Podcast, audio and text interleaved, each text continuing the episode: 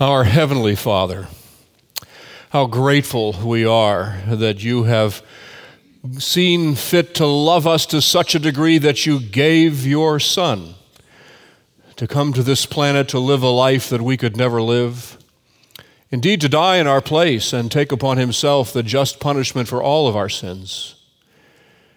And that kind of fatherly love is not lost on us on this Father's Day as we recognize and honor fathers who are human, knowing, Father, that in some small way we might echo the loving kindness of our Heavenly Father.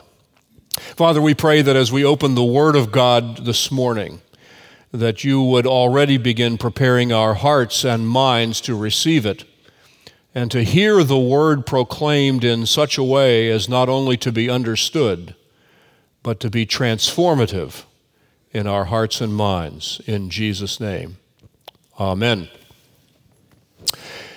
You know, I think it's interesting to uh, study the attacks of atheists on the faith of Christians. Every one of us at one time or another, I believe, has felt those kinds of accusations that faith is a crutch for us that you need to believe in God because you're afraid to, to face reality, that there's something weak or even cowardly about having faith in God. Faith then is seen by the atheists to be a psychological phenomenon. God is a figment of our imaginations. Uh, God is an imaginary creation of humanity to explain what we can't explain. And the only reason why you believe in God is that you lack the psychological strength to maintain sanity.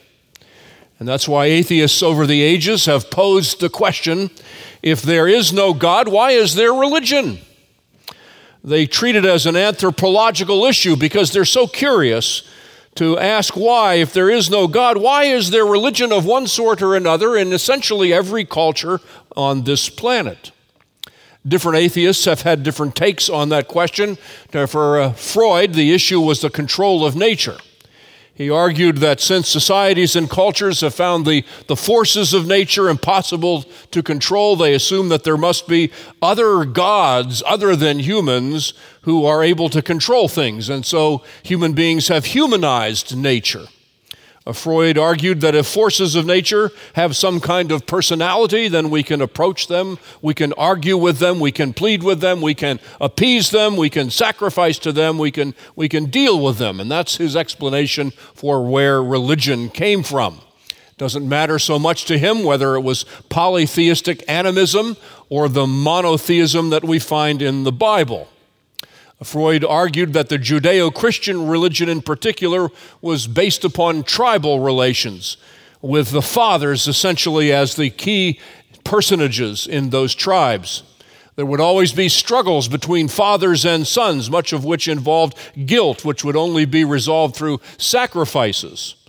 And so Freud looked at the Christian faith in that way. Of course, he had other things to say about mothers and sons, but that's another topic for another time. Bottom line, according to Freud, Christian religion originated psychologically through issues of the control of nature and relationships within tribes and families.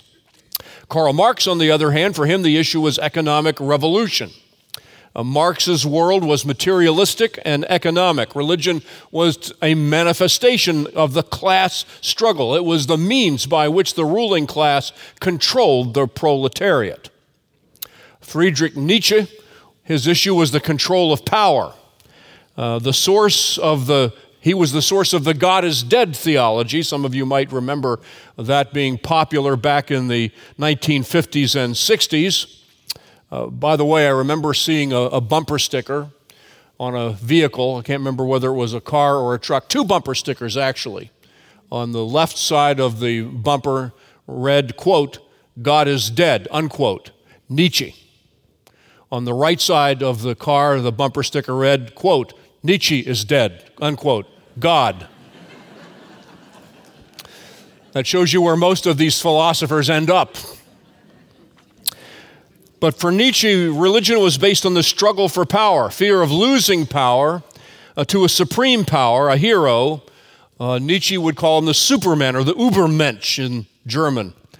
He contrasted a slave and a master morality. The slave morality exalts weakness, whereas the master morality exalts one's own strength.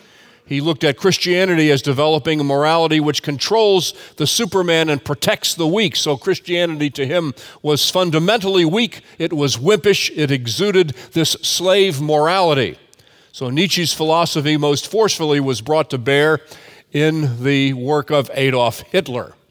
Marx in Stalin and Mao Zedong. And so these philosophers did more than simply sit in their ivory towers and expostulate on things. They actually did effect uh, significant societal and cultural issues.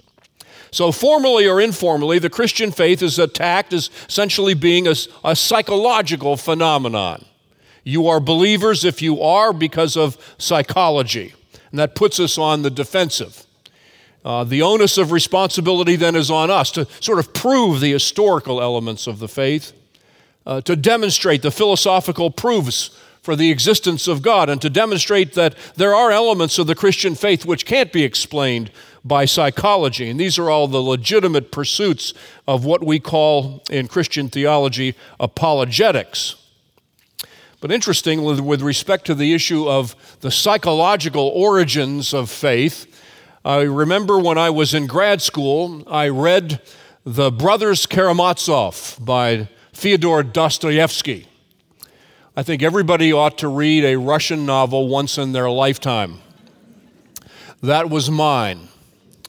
Uh, some of you might find that it takes a lifetime to read a Russian novel. But the brothers Karamazov uh, was a story of three brothers. That's why it was labeled the way it is. And, and the protagonist was a man named Alyosha. And, and the theme of the book actually has to do with the nature of faith. And I don't remember much about the book, that was decades ago.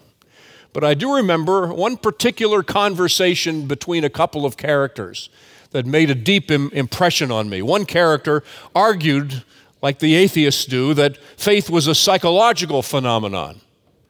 But the other character cautioned that to explain anything by psychology was a two edged sword, that the opposite could always be proved by the same logic, by the same means.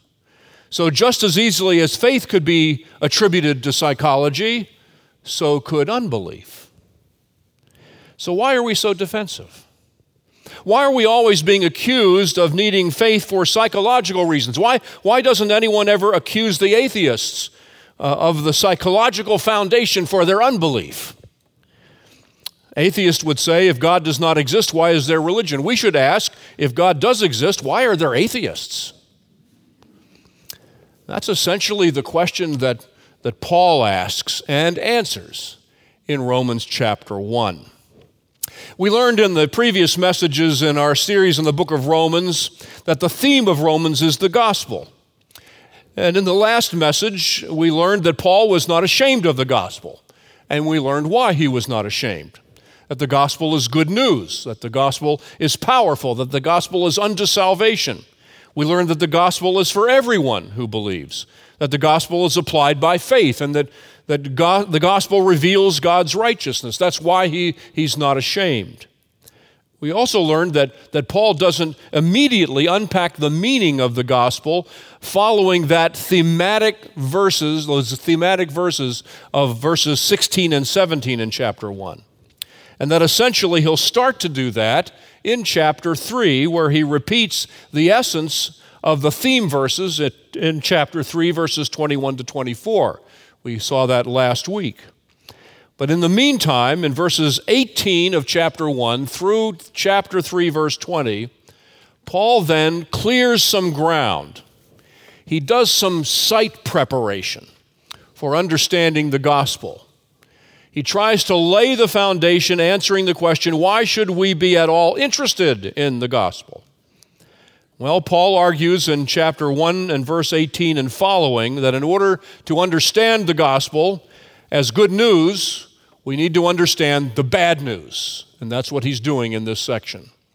And specifically, we need to understand that we are the bad news. We are sinners. We are destitute of righteousness. We are desperately in need of the righteousness that only comes from Jesus Christ. And so Paul does that by demonstrating the sinful condition of humanity.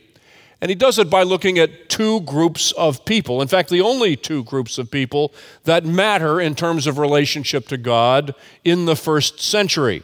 The only two groups of people that would have come to mind to those to whom he was writing, and that is Jews and Gentiles.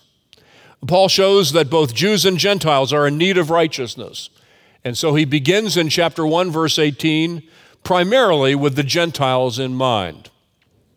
The text for our message this morning is in chapter 1, verses 18 to 23. So hear the word of God.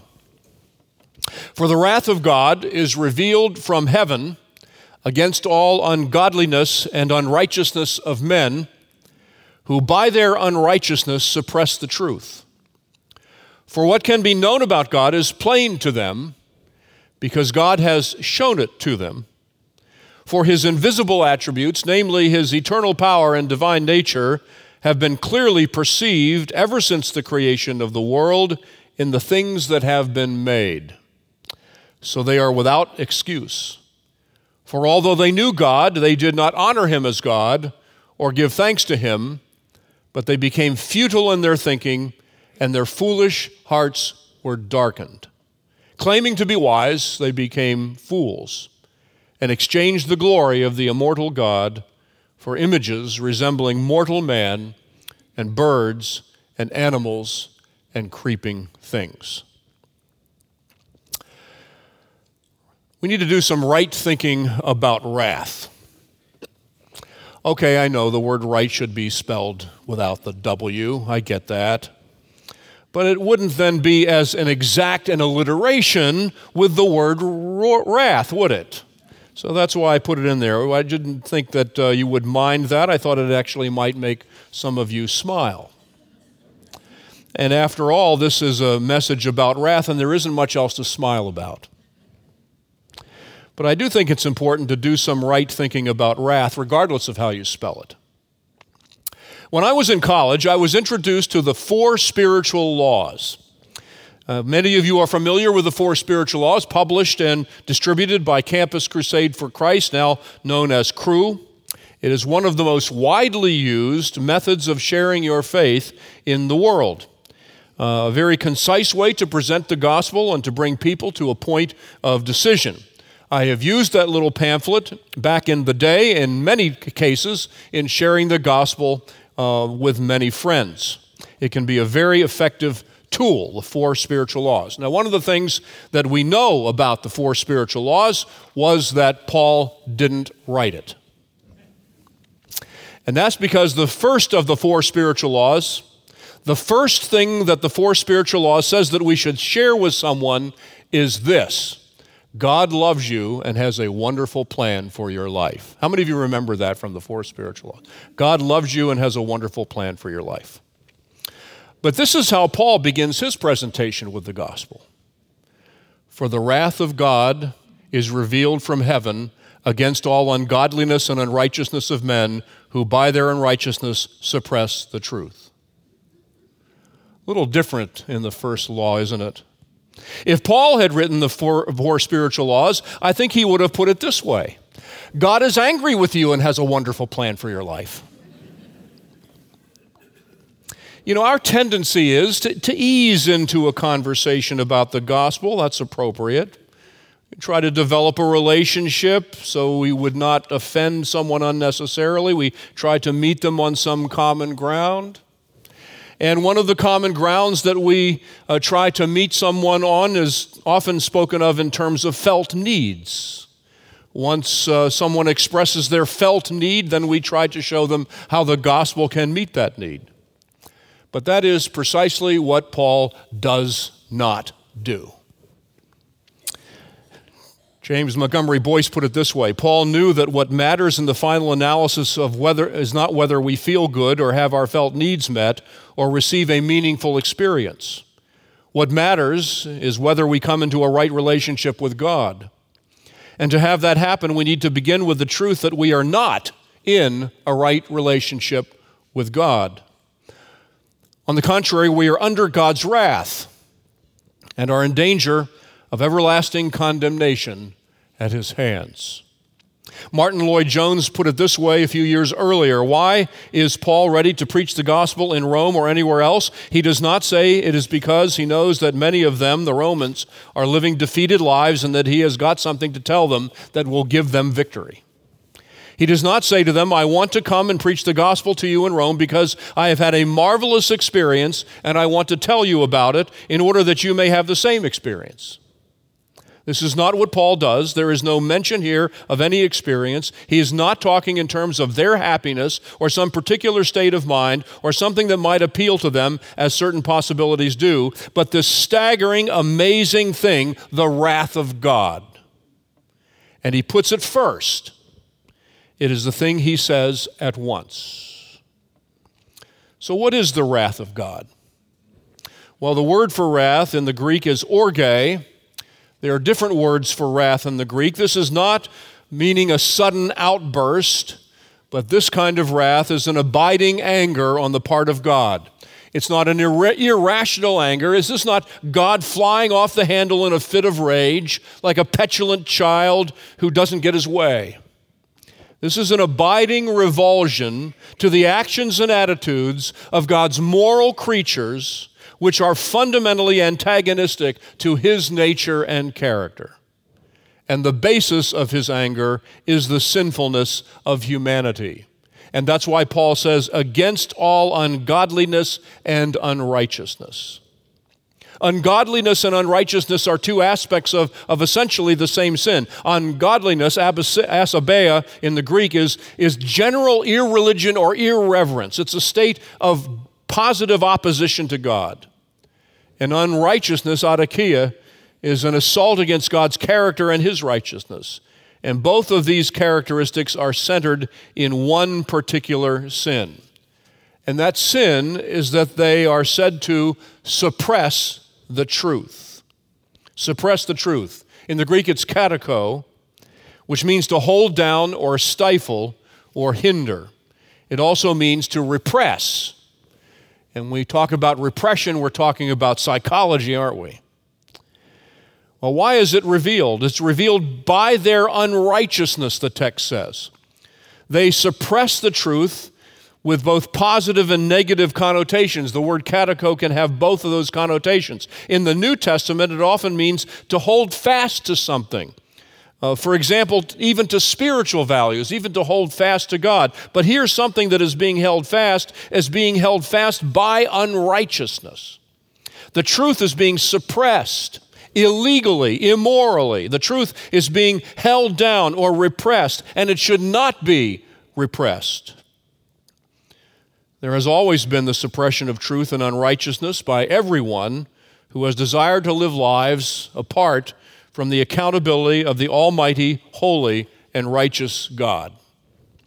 But it's hard to see a more blatant and obvious suppression of the truth than what is taking place currently in the trans movement. And you don't have to be a Bible reader to understand this. To reject what is plainly true scientifically and medically about one's sex at birth is a suppression of the truth and the result is catastrophic for children, especially. Children who we wouldn't trust to drive a car or to buy alcohol, we're saying that they should be given an opportunity to decide for themselves to pursue chemical castration and surgery to remove healthy body parts. That's what some people in our culture are espousing today.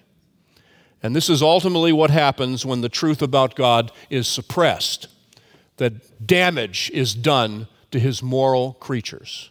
I don't want you to misunderstand me, dear friends. There is suppression of truth in any sin that any of us commits.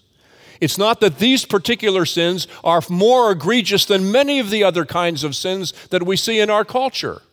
Every time we disobey God, we are essentially suppressing the truth about God in one way or another. This is just obvious and should be obvious even to those who are uninitiated in the things of God. By the way, I need to tell you as well, it's not unloving to say these things. It is, God is not unloving to reveal his wrath about these things. Because to suppress the truth and unrighteousness is destructive of God's creation. And it is the means by which humanity will destroy itself And the most loving thing we can say is to agree with God and say, Stop. God really does have a wonderful plan for your life. And that's the source of his anger. Long before there was the trans movement, there was plenty of truth suppression. And nearly every facet of human life is threatened by any and every ideology that suppresses the truth by unrighteousness. And this is why the wrath of God is revealed from heaven. This is why God is angry. He's lovingly angry. And we'll see how he's angry in the coming messages. Now, we've been doing some right thinking about wrath. We need to do some plain thinking about God. Verse 19 of chapter 1 says this For what can be known about God is plain to them because God has shown it to them. The truth that is being suppressed is a knowledge of God, not an obscure knowledge, not the only kind of knowledge that the spiritual elite can understand, like mystics or modern day Gnostics. No, this is knowledge of God that is evident and that is plain and it is obvious. In fact, it is even evident within them, really among them, as the text says. What can be known about God is plain to them because God has shown it to them. The context has shown that the creation is external evidence, but God has made sure that every human being has received that evidence. God has shown it to them. Now, one of the things that we see in this verse is the aspect of God's character known in theology as perspicuity. Now, you all know how fond I am of complicated theological concepts that begin with the letter P. Remember propitiation? Remember that? Well, this is perspicuity. It means something that is clearly expressed and easily understood. We can't know everything there is to know about God. God is infinite and we're finite. But God has revealed himself in ways that are clear and that are obvious. We can know about God. What we can know about God is plain to them, the text says, and that's God's perspicuity. Knowledge is plain because God has made it plain. To claim lack of evidence for God is to accuse God of sin. Bertrand Russell, the legendary skeptic of the last century, said he didn't believe because of lack of evidence. In doing so, he compounded one sin upon another. His first sin was unbelief. His second sin was accusing God of being the cause of his unbelief. I'd hate to have to answer for his first sin. But then to have to answer for the second is terrifying. By the way, Russell didn't call himself an atheist, he called himself an agnostic. That's what a lot of those who suppress the truth by their unrighteousness like to do. Agnostic sounds a little bit softer. It gives the impression that they are thoughtful, circumspect, reasonable people. They're just considering things. The word comes from the Greek agnosis, and the word in the Greek means without knowledge. The Latin translation of agnosis is ignoramus. when Bertrand Russell or any other so called agnostic or atheist says they don't have enough evidence, they are lying through their teeth because God has made it plain to them. He has made his attributes plain to them. What is God revealing himself so plainly about? Verse 20 says, For his invisible attributes, namely his eternal power and divine nature, have been clearly perceived. His invisible attributes are in mind, his eternal power, God's extraordinary abilities, no one could have produced anything like we see in the creation, even in the cosmos, than a God of the Bible. And then there is the divine nature. The cause of all that exists is beyond human capacities. Only a divine being could have done these things. And what is the medium of God's communication? Medium in the sense of an artist medium of communication. Well, he says in verse 20, For his invisible attributes, namely his eternal power and divine nature, have been clearly perceived ever since the creation of the world in the things that have been made. The creation, in no uncertain terms, displays the nature and character of God. The created world is the canvas on which the supreme artist has painted his self portrait. Parallel passage in the Old Testament to this is Psalm 19, beginning in verse 1. The heavens declare the glory of God, and the sky above proclaims his handiwork day to day pours out speech, night to night reveals knowledge. There is no speech, nor are there words whose voice is not heard. Their voice goes out through all the earth, and their words to the end of the world. In them he has set a tent for the sun, which comes out like a bridegroom leaving his chamber, and like a strong man runs its course with joy. Its rising is from the end of the heavens, and its circuit to the end of them, and there is nothing hidden from its heat. The creation displays the nature and character of God in unmistakable ways, and those who suppress the truth about God in creation find themselves to be the objects of the abiding wrath of the Almighty God. That's the message that Paul brings. But it is the wrath of a loving God who indeed has a wonderful plan for your life, who in love sent his Son Jesus Christ to give you the righteousness that you so desperately need if you will only stop fighting the truth about God and cast yourself on His mercy and trust in Jesus Christ alone, in His righteousness, and His having paid the penalty for your sin. Even the greatest truth suppressor, even the greatest atheist, is not without hope. But how has humanity normally responded to this display of the nature and, and character of God? How has humanity suppressed the truth? Well, verse 21 and following says this For although they knew God, they did not honor him as God or give thanks to him, but they became futile in their thinking, and their foolish hearts were darkened. Claiming to be wise, they became fools and exchanged the glory of the immortal God for images resembling mortal man and birds and animals and creeping things. There is in the human capacity a will against worship. Having suppressed the truth about God, although every human being knows about God, knows that He exists, knows His eternal power and divine nature, everyone, they will do everything they can to avoid worshiping the one being in the whole universe who is, worthy of worship. Although they knew God, they did not honor Him as God or give thanks. Now, the first step is very subtle we simply start by ignoring God. We do everything we can to, to live as if He didn't exist, to live without Him. Even if we believe that He exists, we live as practical atheists.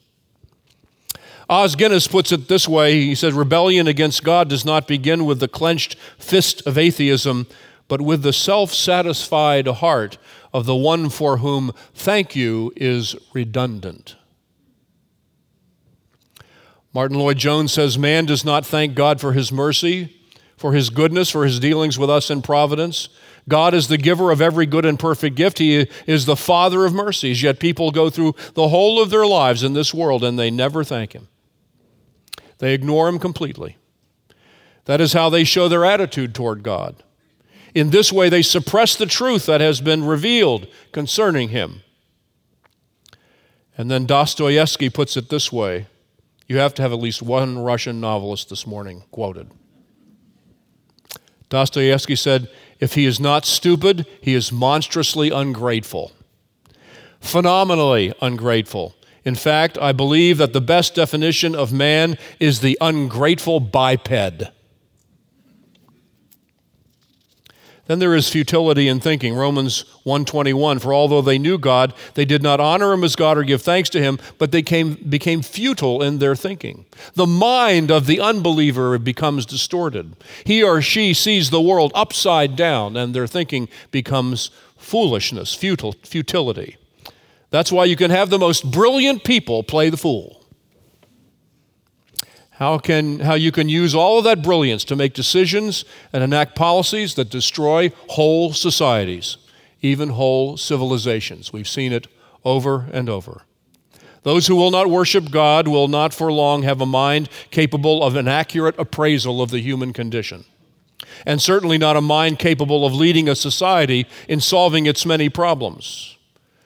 In fact, the more they try to solve them, the worse they get.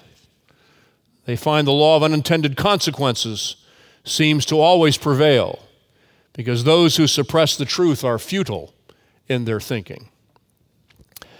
And not only is the mind affected, they have darkened souls. The soul, the mind, the will, and the emotion, the core of the human personality, the heart is darkened.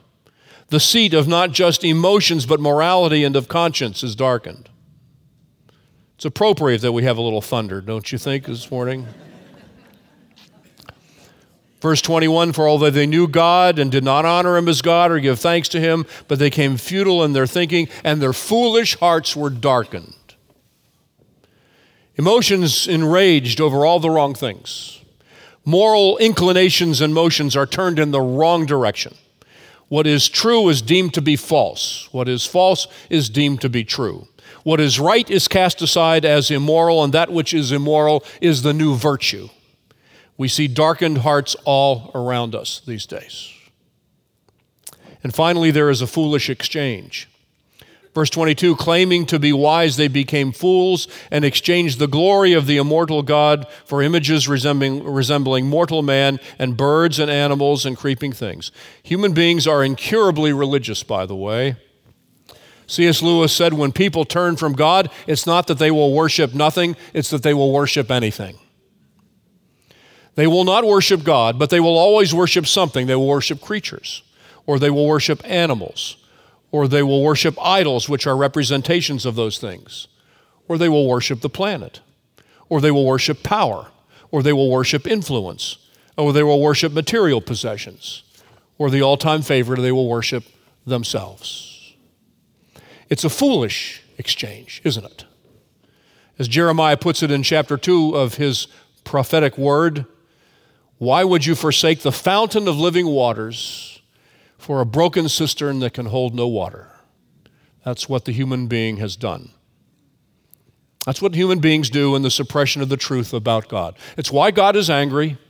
It's why the wrath of God is being revealed against ungodliness and unrighteousness.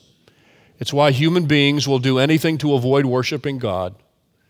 It's why human beings are literally losing their minds as well as their hearts in the process. The consequence of all of this is that human beings who suppress the truth about God are without excuse. One of the greatest human attributes, and we all share in it, even us believers, we share in it, let's admit it, from time to time if we're not careful.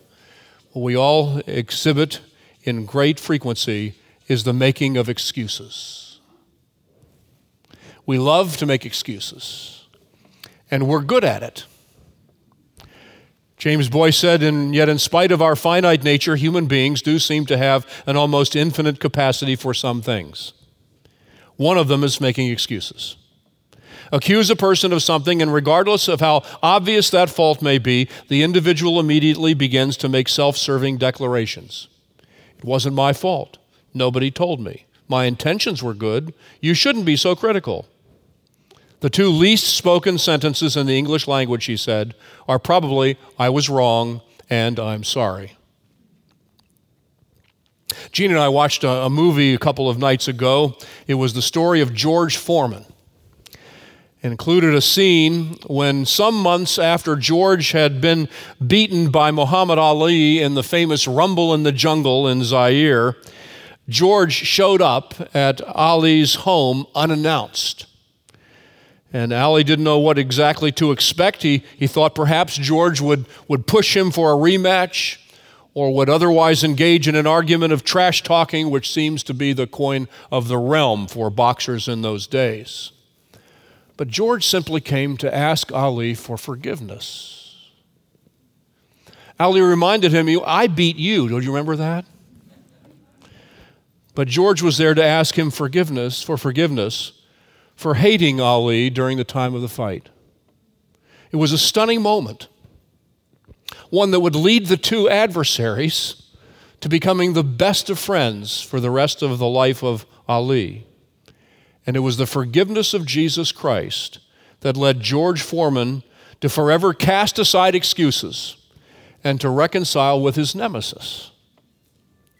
When the atheist or the agnostic or anyone who suppresses the truth about God stands before God at the judgment, there will be no self serving declarations. There will be no excuses. James Boice says there is enough evidence of God in a flower to lead a child as well as a scientist to worship him. There is sufficient, sufficient evidence in a tree, a pebble, a grain of sand, a fingerprint to make us glorify God and thank him. And then there is the statement of Martin Luther the atheist trembles at the rustling of a leaf.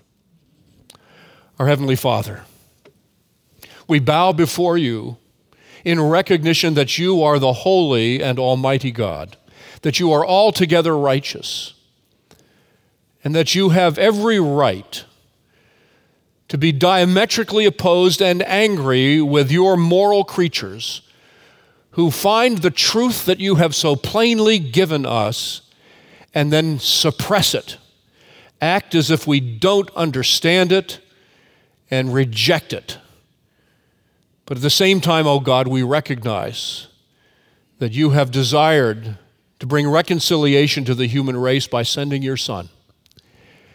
And we pray, Father, that everyone and anyone who might have objections to the things of God might be exposed by this message to recognize that the suppression of the truth about God is reckless and is destined to destroy. And we pray, Father, that you would lead anyone and everyone who might be convicted to turn their selves over to the Lord Jesus Christ and find the forgiveness that can only come through Jesus. Because we know, Father, that no amount of truth suppression is without hope in the person of Jesus Christ, who comes to change us and lead us into a right relationship with you. We ask that you'll do that even in these moments with whoever's listening. In Jesus' name we pray. Amen.